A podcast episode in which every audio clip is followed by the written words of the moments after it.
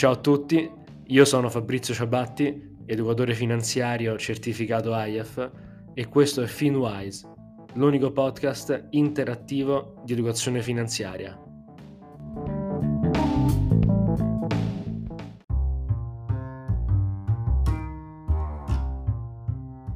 Ciao a tutti, oggi parliamo di una formula molto importante ideata da uno dei più grandi economisti dei nostri tempi, Robert Schiller il potere di questa formula risiede nel mettere in relazione il rendimento delle due principali asset class, azionario e obbligazionario, al fine di determinare quello che è il rendimento atteso in eccesso dell'azionario rispetto all'obbligazionario.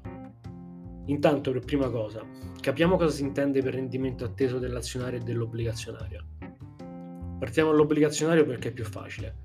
Il rendimento atteso altro non è che la cedola che garantirà l'obbligazione espressa in percentuale.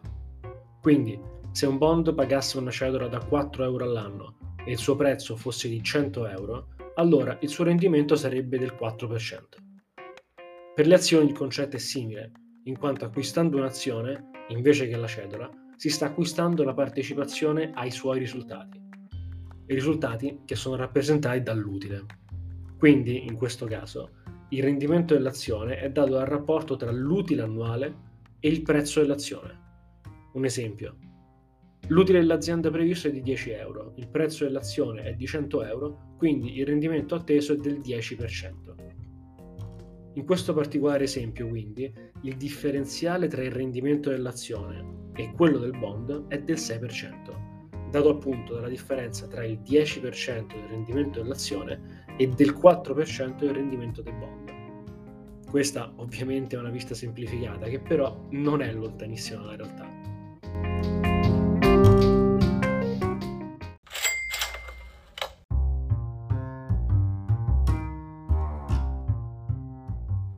Ma perché questa formula è valida? Beh, perché azioni e obbligazioni sono le due più importanti asset class al mondo e considerato che le azioni sono più rischiose rispetto alle obbligazioni, dovrebbero quindi dare un rendimento aggiuntivo rispetto alle obbligazioni. D'altronde, perché comprare un asset più rischioso se posso avere lo stesso rendimento di uno potenzialmente a zero rischio? Un corollario di questo aspetto, che si è dimostrato valido nel corso del tempo, è il seguente. Più alto è il differenziale tra azioni e obbligazioni, più il prezzo delle azioni è basso relativamente a quello delle obbligazioni e ovviamente viceversa. Quindi diciamo che avete l'opportunità di acquistare azioni in due momenti precisi, in cui il rendimento atteso delle azioni è rispettivamente del 10% e dello 0,5% in più rispetto a quello delle obbligazioni. Quale scegliete?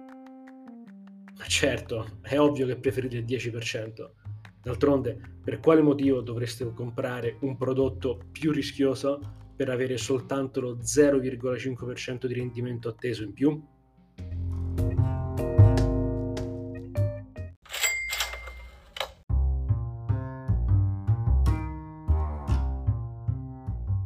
Questo è esattamente il ragionamento alla base della formula di Schiller, ma con una differenza fondamentale L'esempio che ho fatto è legato a una singola obbligazione e una singola azione, su un solo anno. Schiller invece considera un orizzonte temporale di 10 anni, lo applica a un indice, lo Standard Poor's, e poi tiene in considerazione l'impatto dell'inflazione sugli utili. In pratica, calcola il rendimento azionario sulla base degli ultimi 10 anni, tenendo in considerazione anche l'impatto dell'inflazione. Il motivo principale di tale scelta è che le azioni generano utili molto aleatori nel corso del tempo e quindi una vista media a 10 anni invece che sul singolo anno e su un indice può essere in grado di fornire una valutazione molto più accurata. Quindi, se un'azienda o un indice, ad esempio, ha fatto 10 euro di utile per 5 anni e 20 euro di utile per gli altri 5 anni, avrà generato utili totali di 150 euro che diviso per 10 anni danno una media di 15 euro all'anno. Se il prezzo dell'azione quindi è di 150 euro, questo implica un cape yield del 10%, 15 euro di utile diviso 150 euro di prezzo dell'azione. Ed è questo valore che andrà confrontato con il rendimento delle obbligazioni che vengono considerate risk free, cioè i decennali governativi, in questo caso quelli americani. Quindi, in estrema sintesi, Schiller confronta il rendimento del mercato azionario americano degli ultimi 10 anni, lo Standard Poor's, con il rendimento del Treasury USA a 10 anni.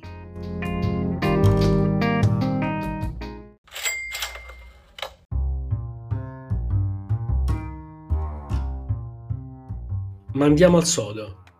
Quali sono le implicazioni di questa formula? In sintesi, che più è basso l'excess cap yield, più bassi sono i ritorni attesi dell'azionario rispetto all'obbligazionario. D'altronde, estremizzando, se il rendimento atteso tra azioni e obbligazioni fosse lo stesso, cosa può portare a riequilibrare il tutto, considerato che una variazione degli utili, soprattutto su 10 anni, non sposta molto? Beh, in una formula dove ci sono due elementi, e cioè utile e prezzo, e ne escludiamo uno, di fatto non può che essere altro che far equilibrare il tutto. Ed è così che spesso accade. Se l'excess cap yield è troppo basso, forse vuol dire che il prezzo delle azioni è troppo alto e quindi questo potrebbe calare nel breve, nel medio, nel lungo termine, non lo sappiamo mai, fino a trovare un nuovo equilibrio.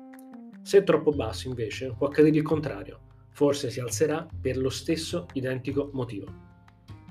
Il mercato, infatti, non è sempre logico e razionale e talvolta possono esserci eccessi a rialzo, come nella bolla del 2000, oppure a ribasso, durante la crisi finanziaria del 2008, quando sembrava che tutto il mondo finanziario fosse destinato a finire. Ma la cosa interessante è che nel lungo termine questa volatilità diminuisce moltissimo in quanto si tende sempre a tornare intorno alla media. Ma oggi com'è l'excess cap yield di Schiller?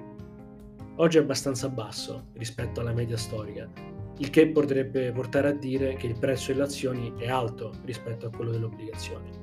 Ad oggi parliamo di circa il 2,5%, quindi vuol dire che, stanti i ritorni attesi del mercato azionario e quello dell'obbligazionario, l'azionario dovrebbe rendere circa il 2,5% in più rispetto a quello dell'obbligazionario. Ma molto dell'effetto è legato all'aumento dei rendimenti dei bond, in quanto le azioni negli ultimi 10 anni hanno performato molto bene. Per chiudere, quindi, quando sentite o leggete che i rendimenti delle obbligazioni influenzano quelli delle azioni, ricordate che questo è il motivo e risiede nella natura umana che è mediamente logica e razionale, però nel lungo termine. Quindi, se un investimento risk free mi rende oggi il 4% all'anno, perché devo acquistarne uno rischioso che invece mi renderebbe probabilmente il 5% all'anno? Quindi la risposta a questa situazione è che qualcuno venderà gli asset rischiosi, come le azioni, facendone diminuire il prezzo, acquista quelli risk free facendone aumentare il prezzo e quindi ridurre i rendimenti, fino a quando non si ritroverà un nuovo punto di equilibrio.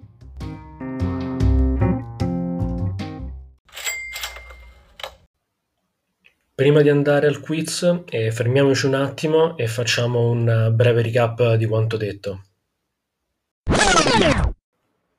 L'excess cap yield di Schiller ci fa capire quanto in un determinato momento il rendimento atteso delle azioni è più alto rispetto a quello delle obbligazioni risk-free. Tanto più è alto l'excess cap yield, tanto più sembra interessante l'investimento in azioni. Tanto più è basso e tanto più può sembrare interessante l'investimento in obbligazioni. Nel corso del tempo, soprattutto a valle di momenti di eccessi, è probabile che i rendimenti attesi di azioni e obbligazioni tornino a riequilibrarsi, andando quindi vicino ai valori delle medie storiche.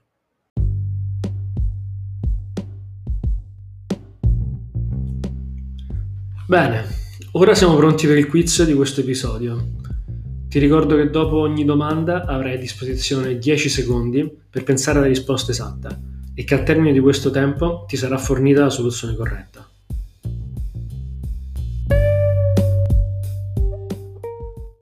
Prima domanda. Cos'è l'excess cape yield di Schiller? A. È un indicatore della redditività delle azioni. B.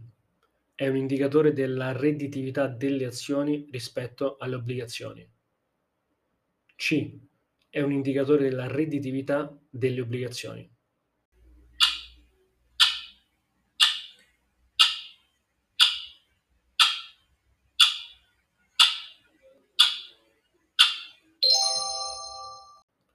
La risposta corretta è la B. L'excess cap yield misura la redditività attesa delle azioni rispetto a quella delle obbligazioni.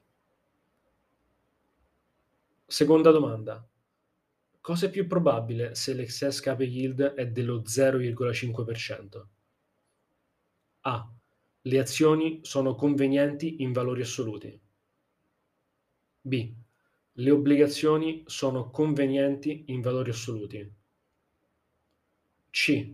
Le obbligazioni sono più convenienti relativamente alle azioni.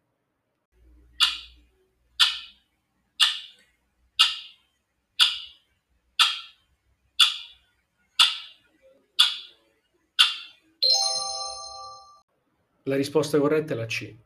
L'excess cap yield fornisce una vista relativa comparando azioni e obbligazioni.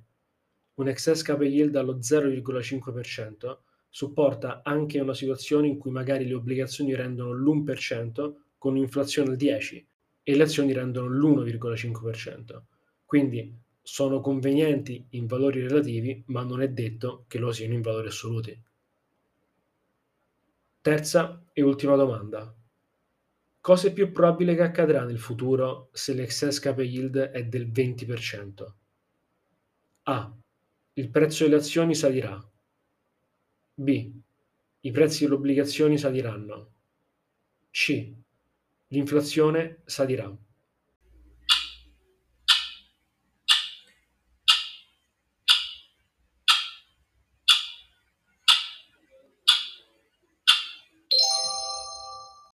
La risposta corretta è la A. Le azioni risultano molto interessanti in quanto nel caso in questione forniscono un rendimento atteso del 20% in più rispetto alle obbligazioni, che tra l'altro è ben oltre la media storica dell'8-10% annuo. Per tale motivo è probabile che il prezzo aumenterà facendo ridurre quindi l'excess cap yield.